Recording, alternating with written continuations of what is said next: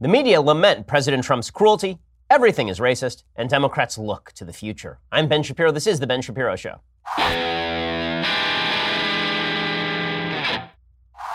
Uh, myriad and sundry topics for us to cover today. A veritable cornucopia of issues and commentary coming your way in just a second. But first, I want to remind you that we are actually taking the Ben Shapiro Show live this month to audiences in Dallas and Phoenix. What's crazy is that we are now less than two weeks away from these events. Each venue is almost entirely sold out, thousands of tickets sold. If you have not yet gotten your ticket, go to livenation.com or ticketmaster.com and search Ben Shapiro. You don't want to miss the event. It's really going to be a lot of fun. I can't wait to see you there. It's going to be just a blast. It's going to be awesome. Also, I want to remind you about your Second Amendment rights because the clock is ticking. How would you like to hit the range tomorrow with a brand new gun? Well, I would, and the USCCA wants to make that dream come true. They are here to help train and protect responsible gun owners like you and me, and right now they are giving away free guns every day, so you got to go check them out. They're giving away a different gun every single day. It all ends soon. Just go to defendyourfamilynow.com to get entered right now. You could get up to 17 chances to win your gun daily. It could be 17 Kimbers, 17 Glocks, 17 new SIGs. All you have to do is go to defendyourfamilynow.com to reveal which gun you could be taking home today. It all ends soon. Again, today's gun disappears at midnight tonight, so don't put it off.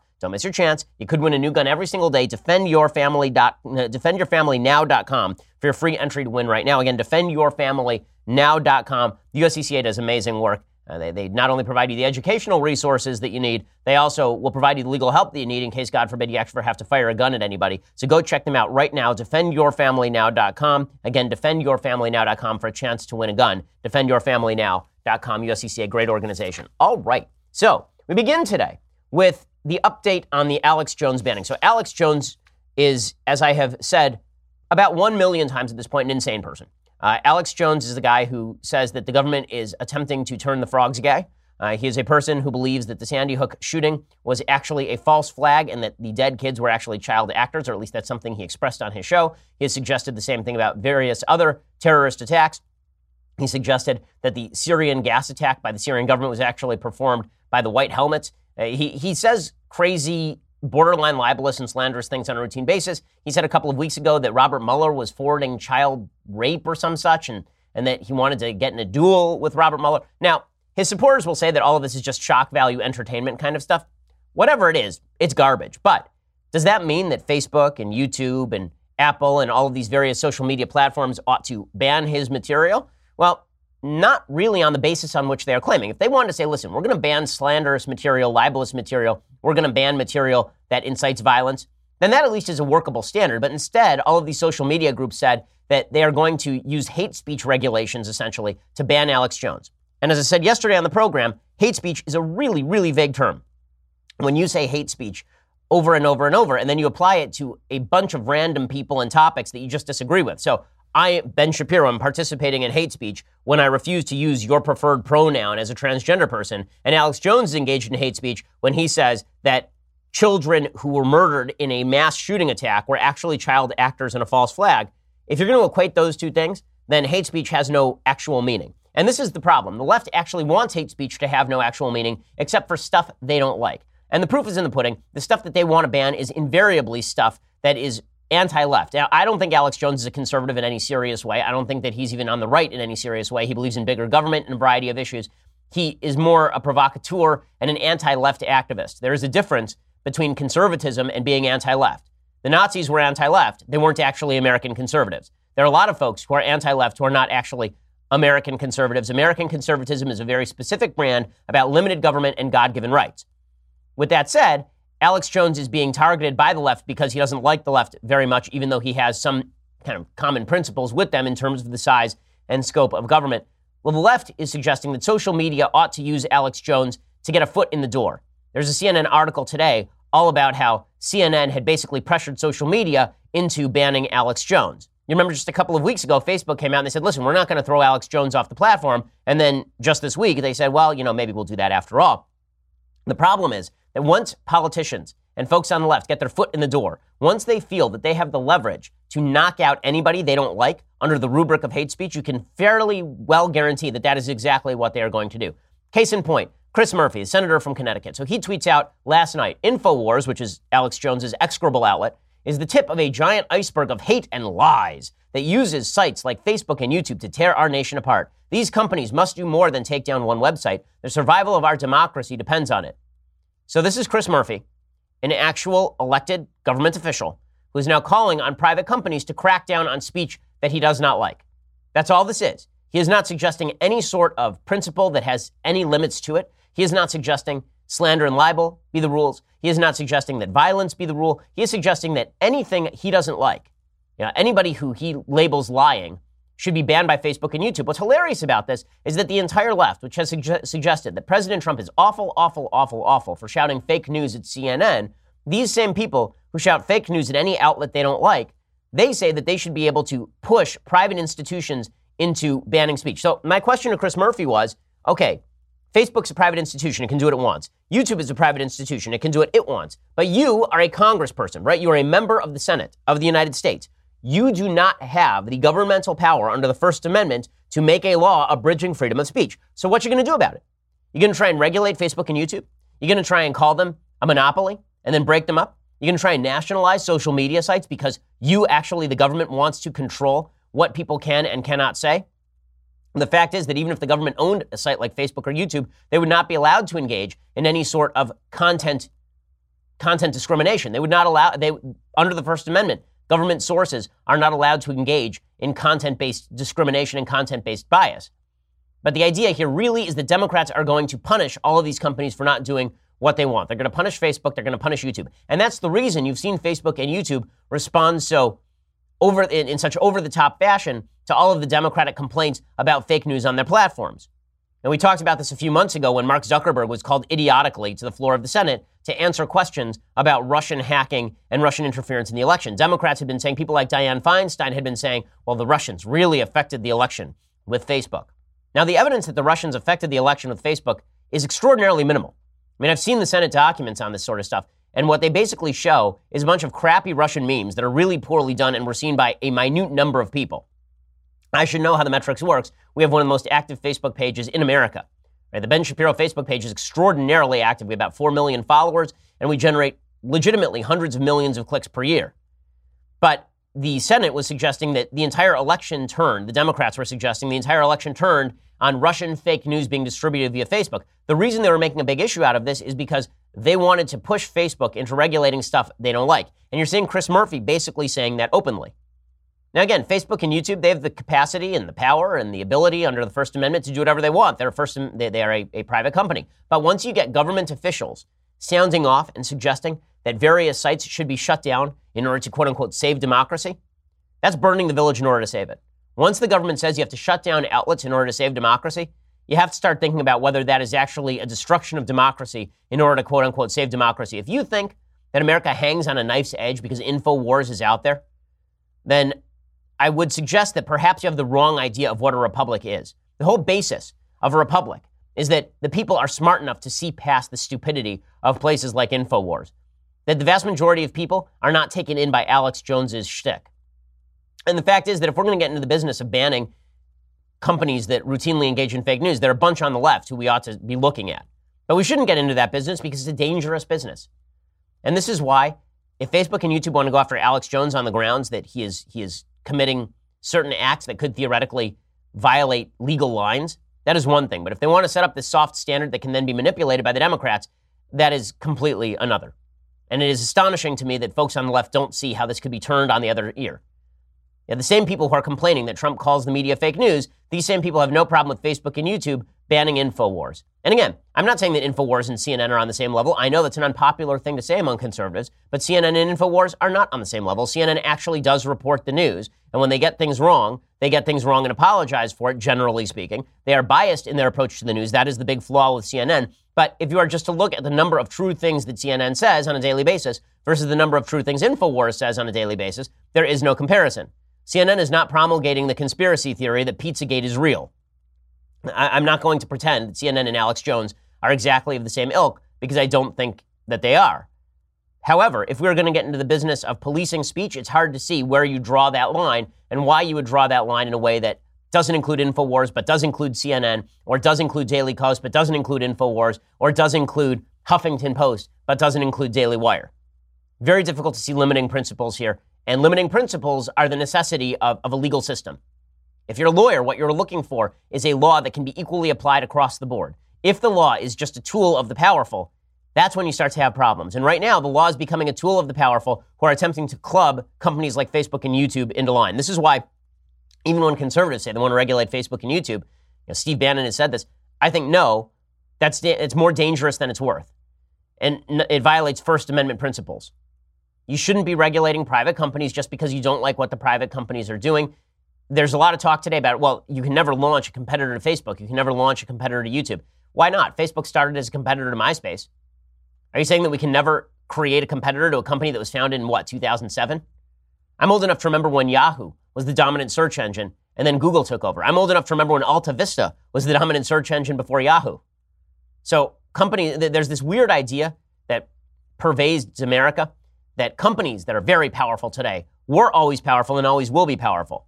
The reality is that companies drop in and out of the stock market and off the top 100 on a regular basis. The number of really long lasting companies in the United States without government subsidies is actually pretty low. There's pretty high turnover in business, which is to say, if Facebook continues to be bad at its business, there will be a competitor that is launched. If YouTube continues to ban ad revenue for a variety of various content creators, there will be alternative sources that are created that are not YouTube. So there is a solution to material you don't like on YouTube or Facebook, and that is don't watch it. It is not push Facebook and YouTube to ban all of that sort of material. Now, to talk about another idiotic attempt to cram down government in just one second. But first, let's talk about your bathroom habits. Well, let's talk mostly about whether you shave or whether you take a shower or whether you do all the things that make you a human being. Well, if you do any of those things, what you actually need is Dollar Shave Club. Dollar Shave Club has everything you need to get ready in the bathroom. Any particular product that you want, they've got. Okay, Dollar Shave Club has got my favorite, the Calming Body Cleanser. It's fantastic. It's, av- it's amber and lavender scented. I get out of the shower, my wife's like, wow, that smells really good. I'm like, thank you, darling. That's me. Well, that's actually not me. That's the Calming Body Cleanser from Dollar Shave Club. Go check it out right now. They've got a shampoo, conditioner, body wash, toothpaste, hair gel, even a wipe that leaves your butt feeling tingly clean. All Dollar Shave Club products are made with top shelf ingredients that will not break your budget. You will feel the difference. Plus, shipping is included with your membership. And here's a great way to try Dollar Shave Club stuff. For just five bucks, you can get their daily essentials starter set. It comes with body cleanser, one wipe Charlie's, that's the amazing butt wipe, their world famous shave butter, and their best razor, that six blade executive. And then you can keep the blades coming for a few bucks more per month. Add in shampoo, toothpaste, anything else you need for the bathroom. Check it all out at dollarshaveclub.com slash Ben. There's a reason they're one of the fastest growing companies in the country because their stuff is awesome. Dollarshaveclub.com slash Ben. Again, dollarshaveclub.com slash Ben. Go check them out. All right, so speaking of leftist attempts to involve government in areas where it shouldn't be involved, I have to bring up this tweet that was shown to me by our very own Senya. Full credit to Senya for spotting this idiocy. Dylan Matthews over at Vox.com, the font of much of America's stupidity. Right? I would say that Vox has more impact on America's stupid than InfoWars does. Because Vox actually purports to be a non conspiratorial website that just prints dumb crap on a regular basis. And this is not to say that every writer over at Vox is bad. I'm fairly good friends with a couple of writers over at Vox, actually. But Dylan Matthews is, is just, he's a first year econ student who should have failed. He says, getting to Canada style healthcare costs would require cutting doctor salaries a lot 33% for primary care, 52% for orthosurgeons. That's fine. They'll live. But it's important not to undersell the political difficulty.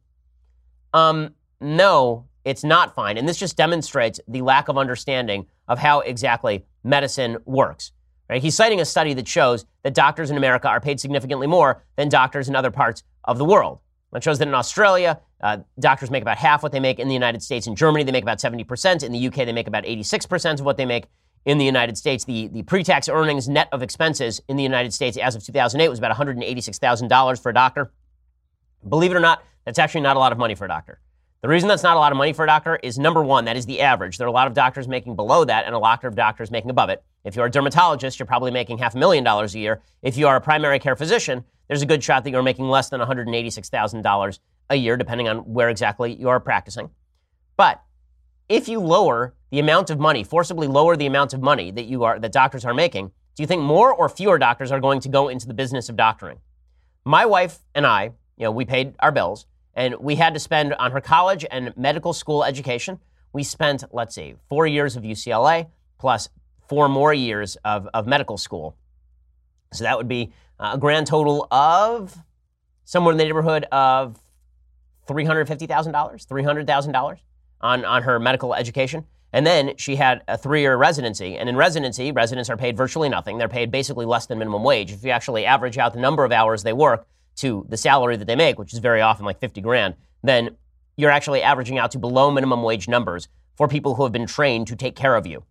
If you start cutting the salaries, and she's not going to get to work until she's 30, right? She's actually not, um, her birthday is coming up. I won't say how old my wife is. She wouldn't care actually if I did, but her birthday is coming up next week. Happy birthday, sweetheart. If she, once she becomes a doctor, she will be in her 30s. And the fact is that she's already a doctor, but she won't be a practicing doctor on her own until she's in her 30s.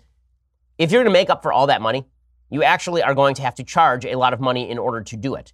If you want to lower the supply of doctors, all you have to do is forcibly lower the amount of money they can make. They'll live is not an answer to how you provide more supply of medical care. But this just shows the ignorance with which the left treats government intervention, whether it's with regard to Facebook or whether it is with regard to the medical system. Okay, meanwhile, the media have decided that they are the heroes. So the same people who say that they are the heroes for having Alex Jones banned from Facebook and YouTube, and they're, they're, they think that bad media ought to be banned. They're very, very upset that the President of the United States has called them the enemy of the people and that he's mean to them and that he gives them the SADS with a Z at the end of the word. It's, it's very, he's just very, very mean. So there's an article over at CNN by a guy named Joseph Holt. He's an ethics professor at the University of Notre Dame, Mendoza College of Business. And this article is so absurd, it's almost hard to describe the absurdity of this article. So here is what the article it is titled The Press Isn't the Enemy of the People, It's the Protector. Not all heroes wear capes, folks. They say it is a sad day for democracy when the leader of the free world repeatedly calls the press the enemy of the people, and his chief spokeswoman can't bring herself to say that isn't so. Yet that is what happened Thursday at a White House press briefing. Now, again, let me state for the 1,273,209th time that this is a bad thing. The President of the United States should not be calling Americans the enemy of the people unless they are legitimately engaged in attempted terrorist acts or have allied with a foreign power. But with that said, is the press overblowing all of this? It's overblowing all of this because the press is very focused on protecting itself. They're not super focused on protecting the American people. I love this. It says, We thank soldiers. This is how the article concludes. We thank soldiers for their service because they devote themselves to protecting our freedoms, and we should. But we should also thank the media for the same reason, especially when the stakes have never been higher. If you actually believe members of the press are like American soldiers, you are an idiot. You're an idiot. Okay, President Trump has erected, arrested zero journalists. Zero. How many journalists are in danger of being shot every day in the United States? The answer zero. Okay, and if they are shot at, God forbid, a place like happened in Virginia, it had nothing to do with Trump. Again, you'll see that there are members of the press who keep trying to suggest that President Trump is going to be responsible for the death of journalists. There's no evidence that has happened yet. There's a lot more evidence that Bernie Sanders is responsible for the near death of a bunch of Congress people than that Donald Trump is responsible for the death of journalists. And yet you have folks like Bret Stephens. Bret Stephens is a real never Trumper. You know, there are people who, who use the term never Trump to just mean somebody I don't like. There never Trumpers are people who start saying silly things simply because they don't like Trump.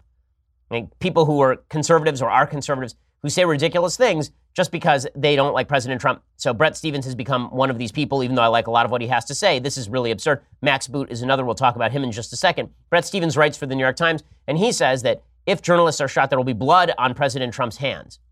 I think we are marching towards the day when someone who thinks that he is taking directions from the president and acting in the best interests of the American people against those of us presumptive traitors uh, uh, around this table are, uh, someone like that is going to do that in a major American newsroom. When that happens, Mr. President, the blood will be on your hands. Okay, did anybody say this about the president of the United States before Donald Trump?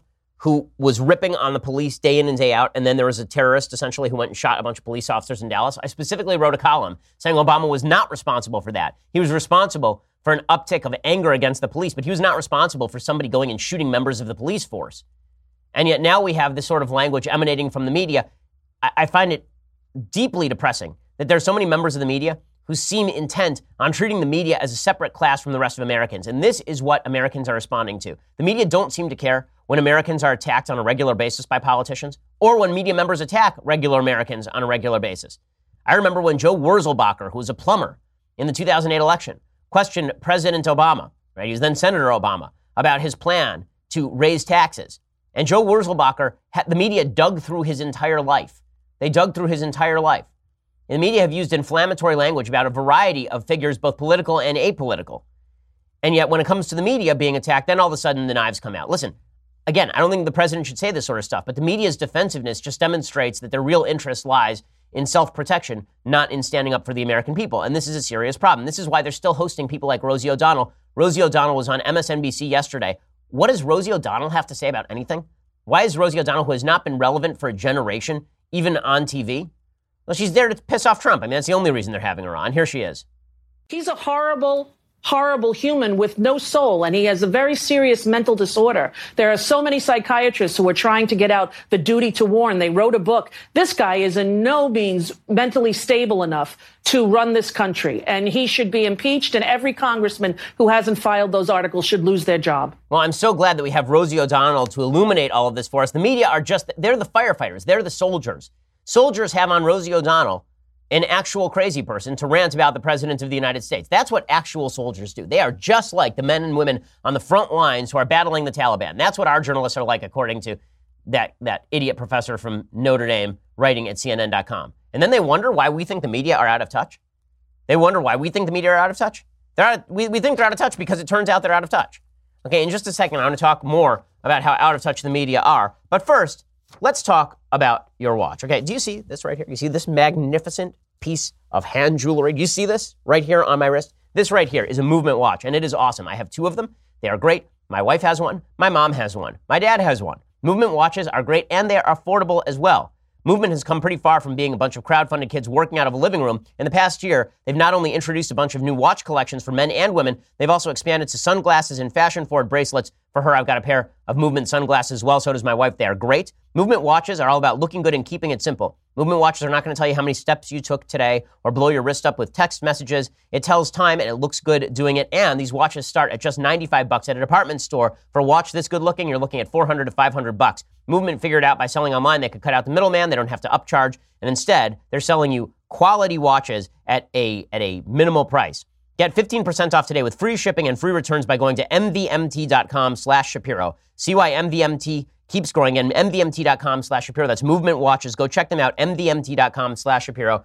A lot of my fans already have movement watches. If you don't have one, you're missing out because they're great. Go check it out, mvmt.com slash Shapiro and get 15% off today. Okay, speaking of the media being out of touch, the media seem to be under this wild misimpression that everything is racist. So Max Boot, another actual never Trumper, right? He's a guy who has decided essentially that you should vote for Democrats based on Donald Trump. And Bret Stephens did the same thing. The way that you can tell the real quote unquote never Trumpers from the people who just didn't vote for Trump in 2016, but didn't say that it was bad to vote for Trump and who might vote for Trump in 2020, the way you can tell is whether they are saying to vote for Democrats in the 2018 elections. So Max Boot says you should vote for Democrats in the 2018 elections. I believe Bret Stephens had said the same thing, if I'm not mistaken. Uh, I know that um, I know George Will has said that as well. Well, Max Boot has an entire article out today in the Washington Post, of course, wearing his trademark journalist hat, in which he says right wing commentators had a field day last week with the news that Sarah Jeong, a young Korean American hired to write about technology for the New York Times editorial board, had a history of attacking white people on Twitter. She was predictably pilloried as a racist by the usual suspects, and understandably so. As the Post noted, her tweets, incru- uh, her tweets include, "Oh man, it's kind of sick how much I enjoy, how much joy I get out of being cruel to old white men." And the New York Times explanation that she had been countering the trolling she received from racists online doesn't make much sense. And he basically says that the right is correct about all of this. He says if Jeong had been targeting African Americans or Jews, there's little doubt her career would be over, as in fact happened with the previous Times editorial board hire, who was quickly unhired because of her friendship with neo Nazi. Right? And he's talking there about Quinn Norton, who actually long ago had been friendly with a tech writer who then turned into a Nazi uh, and was fired by the New York Times for once having been friendly with that person. So the right has a point about Jeong. Fine, this is Max Boot. But where are their voices when a far more prominent bigot is spewing hatred from a much more powerful platform? Friday night, President Trump tweeted LeBron James was just interviewed by the dumbest man on television, Don Lemon. He made LeBron look smart, which isn't easy to do. Okay, let me just get this straight. According to Max Boot, it is the same thing to tweet cancel white people as it is to tweet that LeBron James was interviewed by a dumb guy, Don Lemon. That's the same level of racism. You know how far afield you have to go to reach that conclusion? Now, I'm not one who has defended President Trump when I think that he has said racially charged things or even things that border on racism. Right? When he was defending the Charlottesville marchers, I was first in line to condemn that because I thought that that was gross.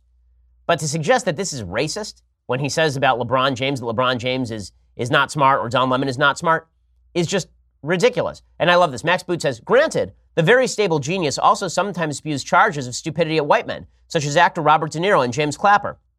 But an inordinate number of his attacks are directed against women and minorities. What exactly is that supposed to mean? Can you do it by percentage?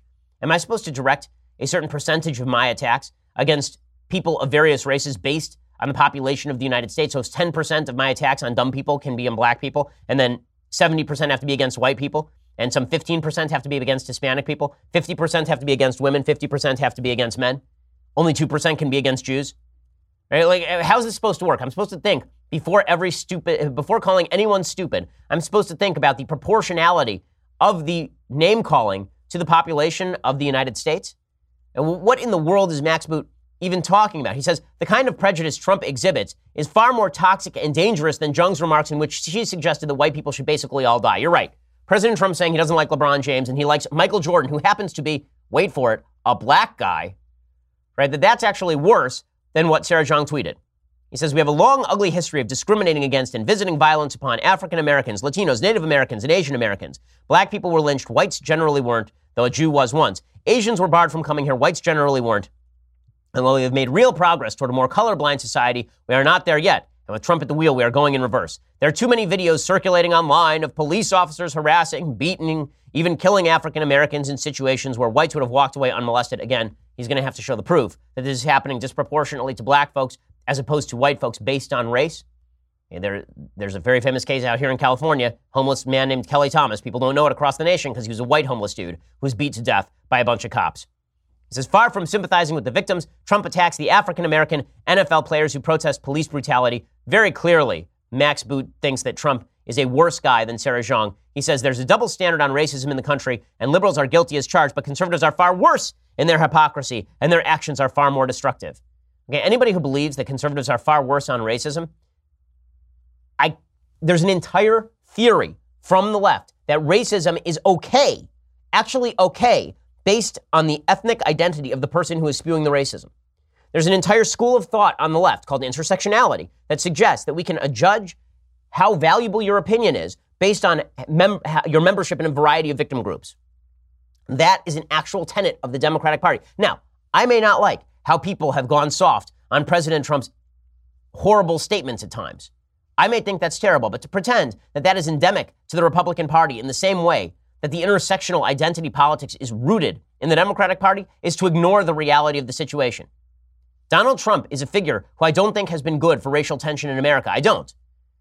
But if Donald Trump were to leave office tomorrow and Mike Pence were to take over, that would pretty much cure that particular problem. Okay, if a Democrat were to take over tomorrow, the problem would not only be cured, it would not only not be cured, it would be exacerbated in a pretty significant way. Because the Democratic Party has full scale embraced the racist rhetoric of Sarah Jeong. Remember, if a, if a Republican were to be caught saying the same thing Sarah Jeong were saying, that person would be finished. Their career would be over.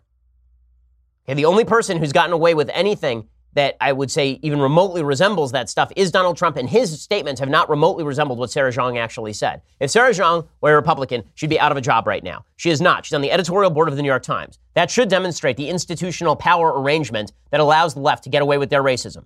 It's so funny. The left will say that racism is prejudice plus power. Well, if you want to talk about prejudice plus power, you're going to have to talk about the left that combines its own prejudice against various groups of people with the belief that that power should be enforced on behalf of those prejudices. That's an actual, that, that's a bigger problem. It is. And the, and the, the attempt to paint Donald Trump's uh, Donald Trump is a racist based on these comments about LeBron James. It's not even remotely accurate. That's the part that's so crazy. Right? If you want to go after Trump based on actual statements that are racially tinged, have at it.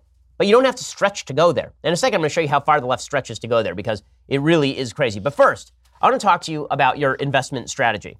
So, Robinhood it's an investing app that lets you buy and sell stocks, ETFs, options, and cryptos all commission free. It's an awesome, awesome app. Yeah, we've been using the Robinhood app here at the office, and there, there are a few things that it does that other apps won't do for you. First of all, their cost structure is that there is no commission fee. Other brokerages charge up to 10 bucks for every trade. Robinhood doesn't charge commission fees. They trade stocks and keep uh, that, where, where you trade stocks and then you and then they keep part of your profits. Instead, you are keeping all of your profits every time you trade stocks. It's a non-intimidating way for stock market newcomers to invest for the first time. Their interface is really easy. You can see the stocks that you have bought and sold really, really easily. They have easy to understand charts, market data.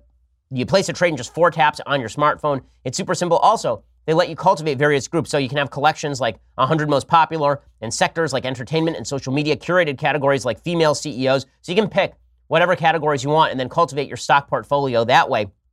And you can learn by doing. An easy way to learn how to trade is by using the Robinhood app. You can discover new stocks. You can track your favorite companies with a personalized news feed and custom notifications.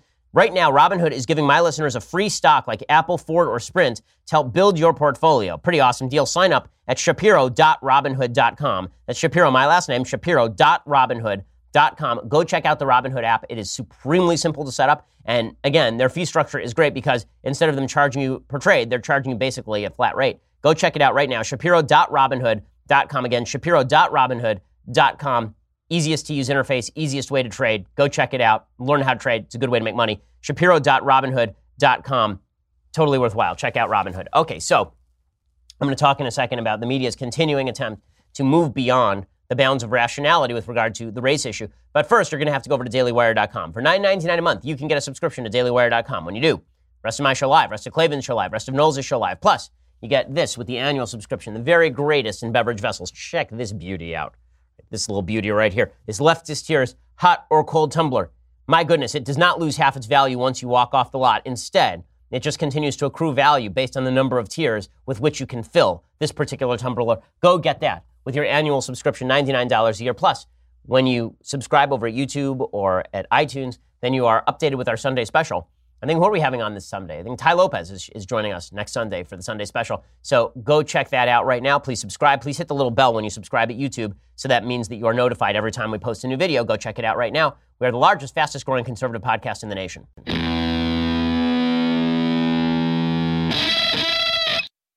Alrighty, so the left has decided that President Trump's comments about LeBron James are full scale racism, while Sarah Jeong's comments about white people being canceled, that's not actually racist because she's Asian, which is weird.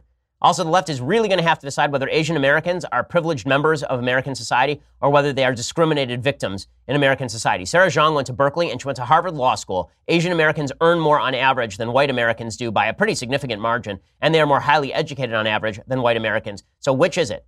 Should we discriminate against uh, Asian Americans in, in admissions decisions at Harvard, or should we label them victims of American society capable of saying cancel white people? I'm going to have to pick one, woke leftists. In any case, Don Lemon says that the real racist is President Trump because President Trump has said mean things about LeBron James. This president traffics in racism and is fueled by bullying. From keeping children at the border in cages to bullying journalists at every one of his rallies and every chance he gets. Okay, so he he you know he says this over and over and over and over, and again linking this to LeBron James is, is, pretty crazy. Democratic Representative Tim Ryan, who wants to run for president based on the yoga vote. No, I'm not kidding you. He's actually said this. He's a representative from Ohio in a swing district, and he says he doesn't want to campaign on his blue collar cred- credentials. Instead, he would prefer to he would prefer to campaign instead on the so-called yoga vote, yoga moms. Good luck with that, dude. Well, he says that Donald Trump is a racist because he was mean to LeBron James. Now, again, I don't think LeBron James is a bad guy. I said this yesterday. I think he seems, by all measures, to be a fairly good guy. Right? This is a guy who married the mother of his children. I know it's a pretty low standard for being a good person in today's America, but he did. Okay, he married the mom of his kids, which is a good thing. He just founded a charter school, which is a, a very good thing to do. He's putting his own money into it. He helps out the community. He gives a lot of money to charity. Well, uh, all that said, saying that you don't like LeBron James does not mean that you are in fact a racist. But according to Representative Ryan, Donald Trump is a racist because of what he had to say about LeBron. The president is being racist? No question about it. I mean, come on. Uh, he, he's always got to find a black person. He's always got to find a brown person that he's got to prop up and make fun of to try to stimulate uh, a certain uh, portion of, of constituents that he has, a certain following that he has. Okay, so I just want to point out here's a list of the people that President Trump has called low IQ or dumb. Mika Brzezinski, quote unquote, dumb as a rock. Dumb as a rock, by the way, is his favorite. It's his favorite description of somebody. He's used, I, searched his tweets. He has used dumb as a rock about 1,000 times in his tweets. Here's a, a just a, a, partial listing of the people he has called stupid. Mika Brzezinski, dumb as a rock, white person. Katy Tur, incompetent, white person. Jeb Bush, dumb as a rock, just like Mika, white person. Lindsey Graham, dumb mouthpiece, white person. Glenn Beck, dumb as a rock. Don Lemon, black person, dumb as a rock. Jennifer Rubin, untalented, a real dummy, low IQ, white person. Chris Stirewalt and Mark Thiessen, dumb puppets. Jon Stewart, not very bright, totally overrated. Robert De Niro, a very low IQ individual. Stuart Stevens, dumb guy. Bill Kristol, dopey. Rick Wilson, dumb as a rock. Cheri J- Jacobus, dumb. Bill Cosby, foolish, stupid, or getting bad advice. Jonah Goldberg, dumb as a rock. Rosie O'Donnell, crude, rude, obnoxious, and dumb. Bill Maher, stupid guy slash bad ratings. Chris Matthews, dumb as a rock. And scores of others. Okay, the New York Times came up with a listing in January 2016 of all the people Trump had insulted online. The total number was 487. 487 people he had insulted individually online. I have like 120,000 tweets. I really doubt that I've insulted that many people directly on Twitter. I mean, for Trump, it's just a, a habit. And I haven't seen the racial breakdown. I'd like to see that. Is he really insulting black people at like a 50% rate? But the idea that everything he has to, the, the left only has a few adjectives it likes to use about people racist, stupid, vicious. So they, they try to use all of them on Trump simultaneously. Not every comment Trump makes is racist. And when you say to people that Trump is a racist based on the LeBron James statement, all you're doing is actually undermining your own case. This, is where the, the media really do themselves a disservice. These firefighters who rush to the fire, they spend as much effort on Donald Trump tweeting mean things about Don Lemon as they do when the President of the United States says something bad about Charlottesville. Like, legitimately the same effort. Okay, they are expending 100% effort all the time. It's, it's not really bright. You shouldn't expend all of your all of your energy in one place, particularly when that place happens to be stupid. And meanwhile, speaking of stupid, the, the West Hollywood City Council has now voted to recommend that Donald Trump's star on the Hollywood Walk of Fame be removed. Now, there are a couple problems with this. First of all, his star on the Walk of Fame is not actually in West Hollywood, so this has the same relevance as Pyongyang deciding that the star of fame should the star on the Walk of Fame should actually be removed.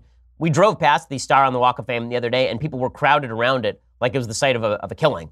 Uh, it was pretty wild. They, they had put up these pylons to protect the broken star on the Walk of Fame, and now they have, they have passed a resolution.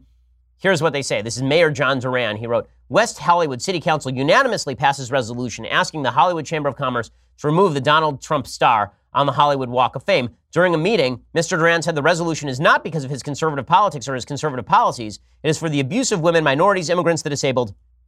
You've crossed a line of decency. Okay, so I would just like to ask a question. And the question I would like to ask is whether, in fact, Hollywood is filled with people who abuse women, minorities, immigrants, and the disabled. The answer, of course, is yes. Okay, I know a lot of people in Hollywood. Let's just put it this way if you're a woman in Hollywood and you have not been abused, you are in a minority. The number of women in Hollywood who have been abused by a powerful man is extraordinarily high because men in positions of power, particularly with women who would like to be a star, when those men say, get on that couch or I'm not hiring you, a lot of women will do that. And it's terrible and it's awful. Those guys all have stars on the Walk of Fame. They all do. Okay, so Harvey Weinstein still has a star on the Walk of Fame. It has not been removed. Kevin Spacey still has his star on the Walk of Fame. The West Hollywood City Council doesn't care about that. They don't like Trump because tr- if Trump were on the left, is there any doubt that they would be begging to put his star on the Walk of Fame? Like they're still looking for an excuse to put a Bill Clinton star on the Walk of Fame, even though he's never been in a movie. They're still looking for an excuse to put a Hillary Clinton star on the Walk of Fame being on the left or being on the right is the only thing that matters here. Um, but this, it, the good news is for the left, I guess, that according to Article 49 of the U.S. Constitution, once you remove Donald Trump's star from the Walk of Fame, he's no longer president of the United States. So that's very exciting stuff. I think that's what they're really attempting to do here. They're attempting to remove Trump from the presidency through sheer force of, of rage face. They're just going to make rageful faces at things, and then hopefully Trump will, will sort of dissipate into the ether. Except, of course, that is not actually going to happen. But rage can help get out the vote. I mean, let's let's make clear that 2018 may not be a good year for the president of the United States. It may not be a good year for, for Trump. It may not be a good year for Republicans. But if you think that Democrats are going to win power on the basis of breaking Donald Trump's star on the Hollywood Walk of Fame or shouting racist at Trump repeatedly, you haven't been watching politics for the past several years. Okay. Meanwhile, the Democrats are struggling for an alternative vision, and their their alternative vision is basically Trump is a traitor and let's be socialists. And I'm not really joking or exaggerating about this. Cynthia Nixon is seen as one of these figures who is going to be the future of the Democratic Party, along with Alexandria Ocasio Cortez. Boom! Got her name right this time. Okay, Alexandria Ocasio Cortez is the new face of the Democratic Party, despite the fact that she knows no things. Okay, all the things she thinks she knows are things that are not true. She is, okay, I'm not saying this because she's a woman or because of her race.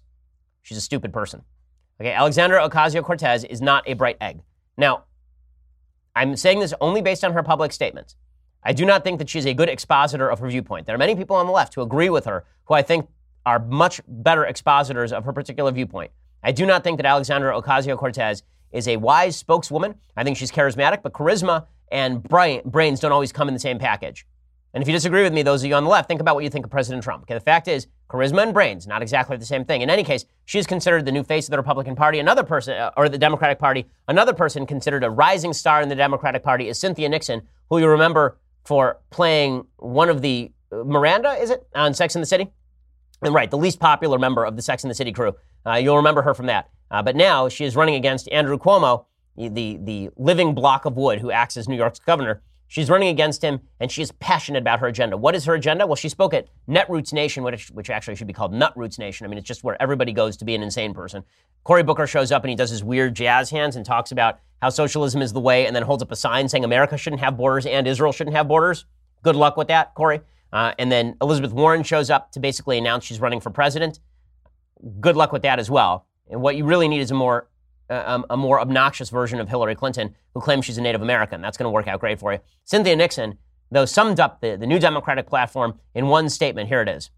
I am proud to be one of a small but growing number of candidates to identify as a democratic socialist. If being a democratic socialist means believing that health care and housing and education should be a human right, then I am a democratic socialist. Okay, and what she says is if the Republicans are going to call us socialists anyway, maybe we should be socialists. First of all, if anybody ever uses the formulation, if being X means blah, blah, blah, blah, blah, blah, blah, they're lying to you. Okay, because usually what they're doing is they're saying, if it's like, if me, if being a communist means I just love puppies, then call me a communist. No, that's, that's not what being a democratic socialist means. Okay, when you say that, if you say that I think that democratic socialist means free health care, no, I think democratic socialist means you want to nationalize all major industries in the United States and abolish the profit margin, which is what the democratic socialist platform actually says. I think being a democratic socialist does not actually mean that you want to just add a bunch of redistributionist programs atop a capitalist edifice. That's not what your program actually says. Because it wouldn't be less popular if she went up there and she said, if being a democratic socialist means nationalize all the industries and put them under the direct control of government for redistributionist purposes, thereby killing profit motive and destroying every major industry in the country, then I'm a democratic socialist. She can't say that because that's actually what democratic socialist means. So instead, she gets up there and she starts shrieking about if I'm a democratic, if being a democratic socialist means that I like to kiss babies, then that's me. Okay. Yeah, that's that. Uh, If that's your shtick, okay, I guess that's your shtick. But if the future of the Democratic Party is just declaring that you're a democratic socialist, which means unicorns and rainbow poop, then I don't know what to tell you. Try running on that. Let's see how that goes for you. And if anybody on the right has any capacity to debate, they should be able to knock the democratic socialist arguments down with legitimately the push of a finger. It really is that easy. The other program the Democrats are pushing, of course, is the idea that Trump is going to be removed from office via a deus ex machina that Robert Mueller will swoop in like a Valkyrie aboard his avenging horse, and then he will take out the president of the United States. A Democratic representative named Cicilline uh, has come out now and says that that David Cicilline from Rhode Island. He says that we can probably oust Trump based on the, the Trump Russia stuff right now. Yeah, good luck with that. I think there's enough evidence there, certainly, uh, to present this information to a grand jury. Obviously, Mr. Mueller and the grand jury will make that determination. But on its face, this is sort of prima facie evidence of a conspiracy to violate uh, campaign finance laws. And uh, with Mr. Trump Jr.'s admissions of knowing the purpose of this meeting based on those emails, I think he definitely has liability.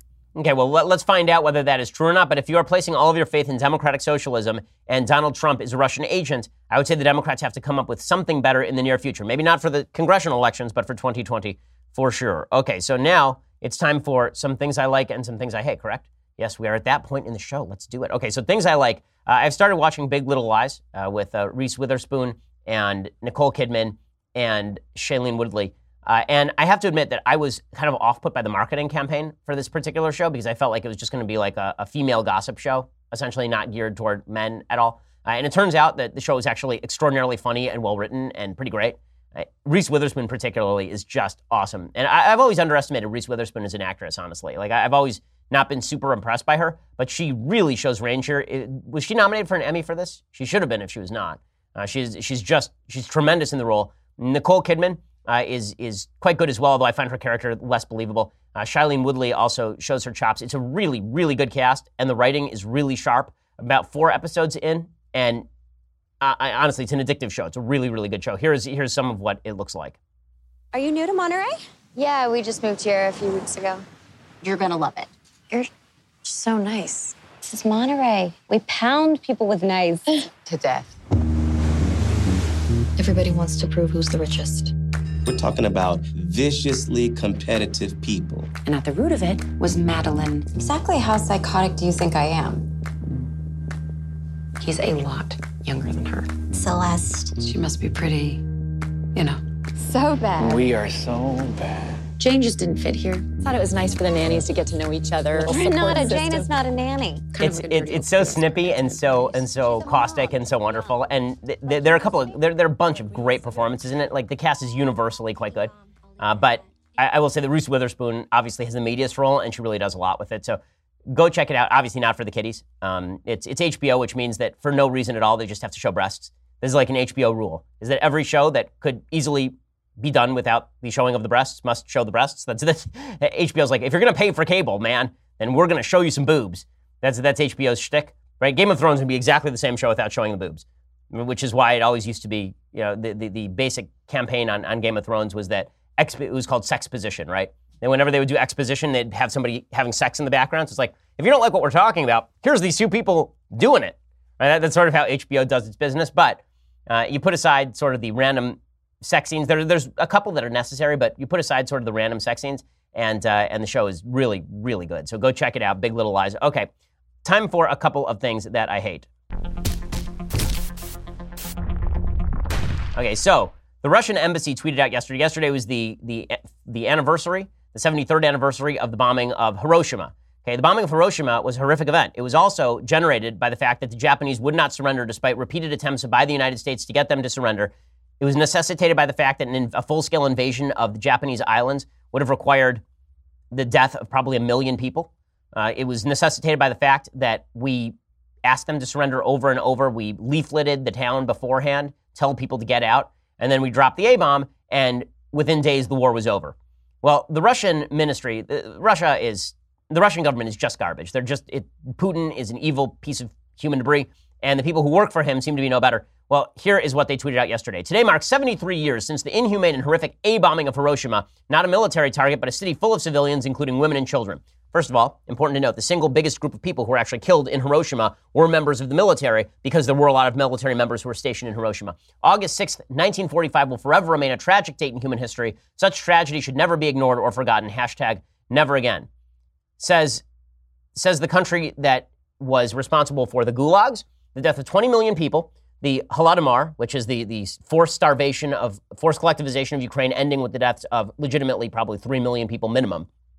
The country responsible for the invasions and murder of people in Hungary and Czechoslovakia, uh, the building of the Berlin Wall, responsible for the backing of the Viet Cong in Vietnam, uh, responsible for the backing of the Maoist regime that ended with the murder of 40 million people or so. Yeah, talk to us about using the A bomb to end World War II.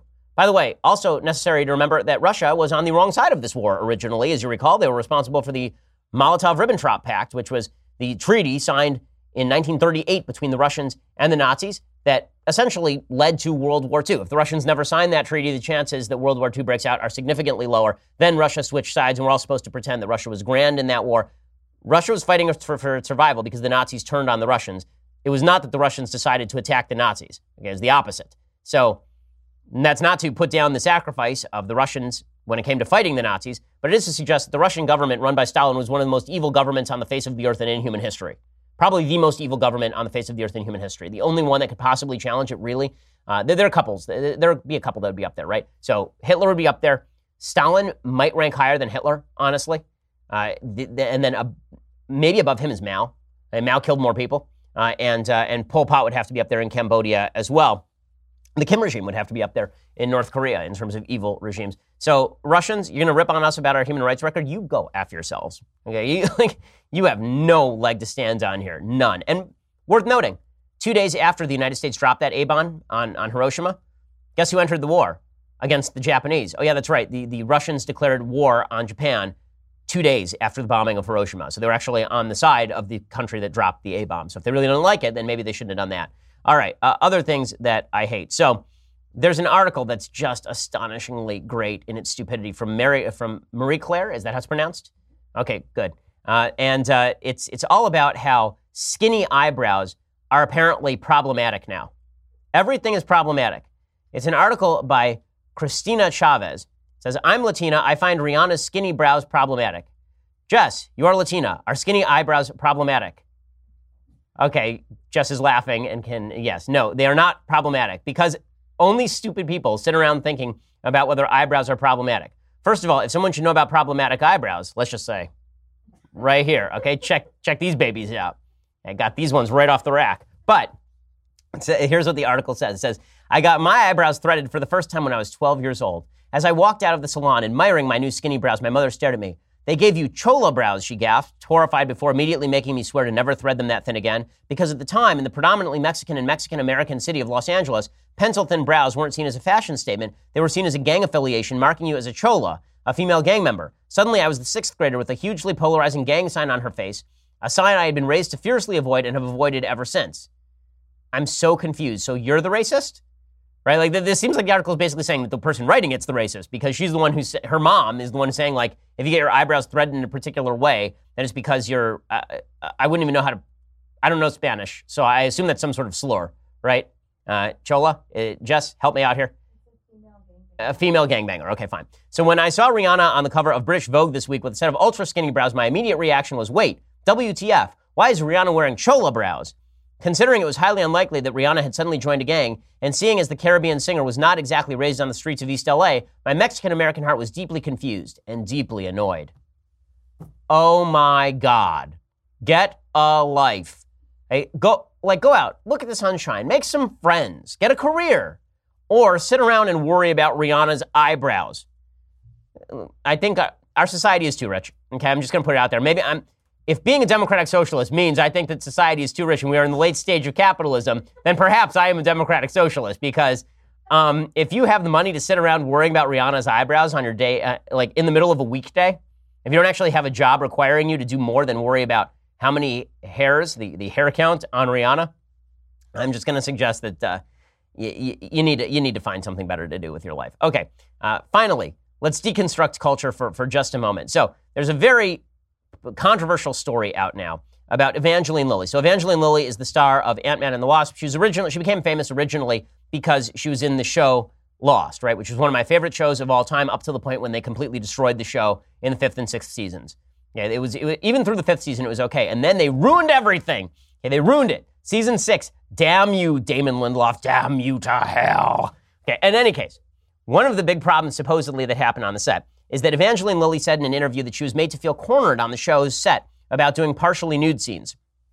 Creators and executive producers J.J. Abrams, Damon Lindelof, Jack Bender, and Carlton Cuse issued a joint statement apology for the alleged problems on the show. They said, Our response to Evie's comments in the media was to immediately reach out to her and to profoundly apologize for the experience she detailed while working on Lost. We have not yet connected with her, but remain deeply and sincerely sorry. No person should ever feel unsafe at work, period.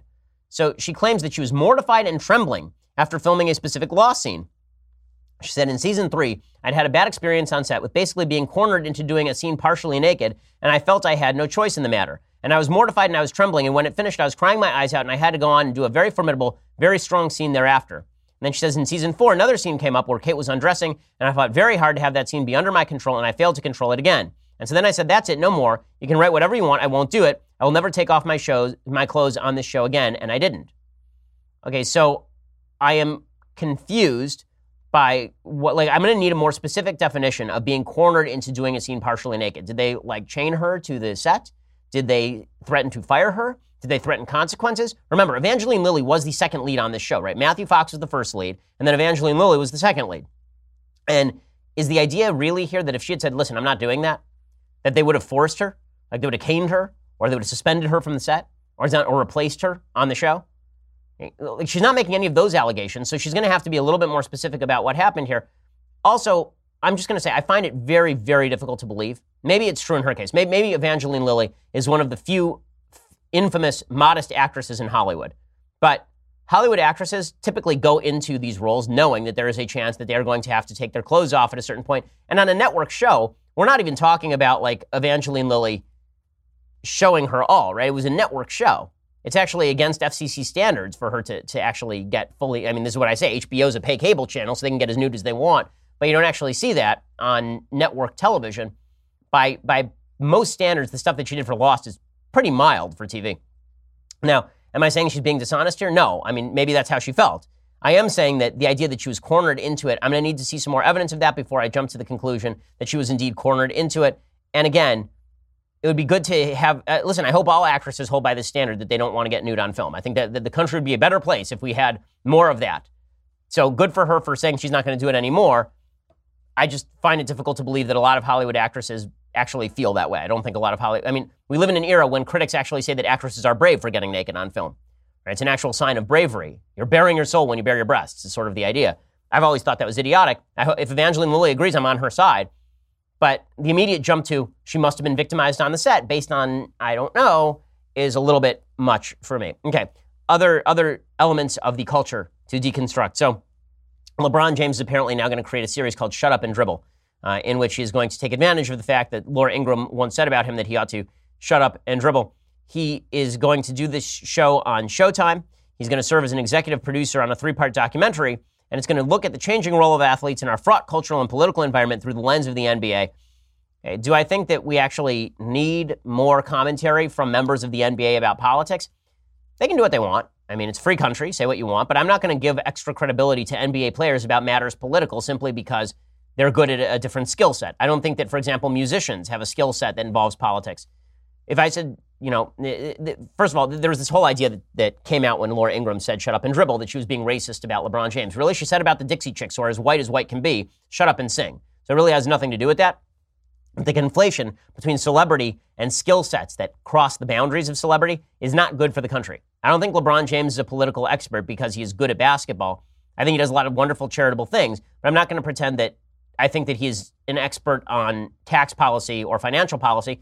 And I think that being sucked into the realm of celebrity as politician has not worked out well for anyone involved as a general rule. Okay, well, we'll be back here tomorrow with all of the latest updates. I'm Ben Shapiro. This is The Ben Shapiro Show. The Ben Shapiro Show is produced by Senya Villarreal, executive producer Jeremy Boring, senior producer Jonathan Hay. Our supervising producer is Mathis Glover, and our technical producer is Austin Stevens. Edited by Alex Zingaro. Audio is mixed by Mike Coromina. Hair and makeup is by Jesua Olvera. The Ben Shapiro Show is a Daily Wire Forward Publishing production. Copyright Forward Publishing 2018. We'll get to more on this in just one second. First, Pure Talk believes in American values, and that free should mean, you know, like free. So when you switch to Pure Talk today, you'll get a free Samsung 5G smartphone. There's no four line requirement, no activation fee, just a free Samsung that's built to last with a rugged screen, quick charging battery, and top tier data security. Qualifying plans start at just 35 bucks a month for unlimited talk, text, 15 gigs of data, and a mobile hotspot. Pure Talk gives you phenomenal coverage on America's most dependable 5G network. It's the same coverage you know and love, but for half the price of the other guys. The average family saves almost $1,000 a year. So, I challenge you to choose a company that actually doesn't hate your guts and shares your values. Let PureTalk's expert U.S. customer service team help you make the switch today. Go to puretalk.com slash Shapiro to claim your eligibility for your free brand new Samsung 5G smartphone and start saving on wireless today. Again, go to puretalk.com slash Shapiro to switch to my cell phone company. I've been using them for years. They're fantastic. You'll love them as well. Go to puretalk.com slash Shapiro and claim your eligibility on that free brand new Samsung 5G smartphone. Start saving.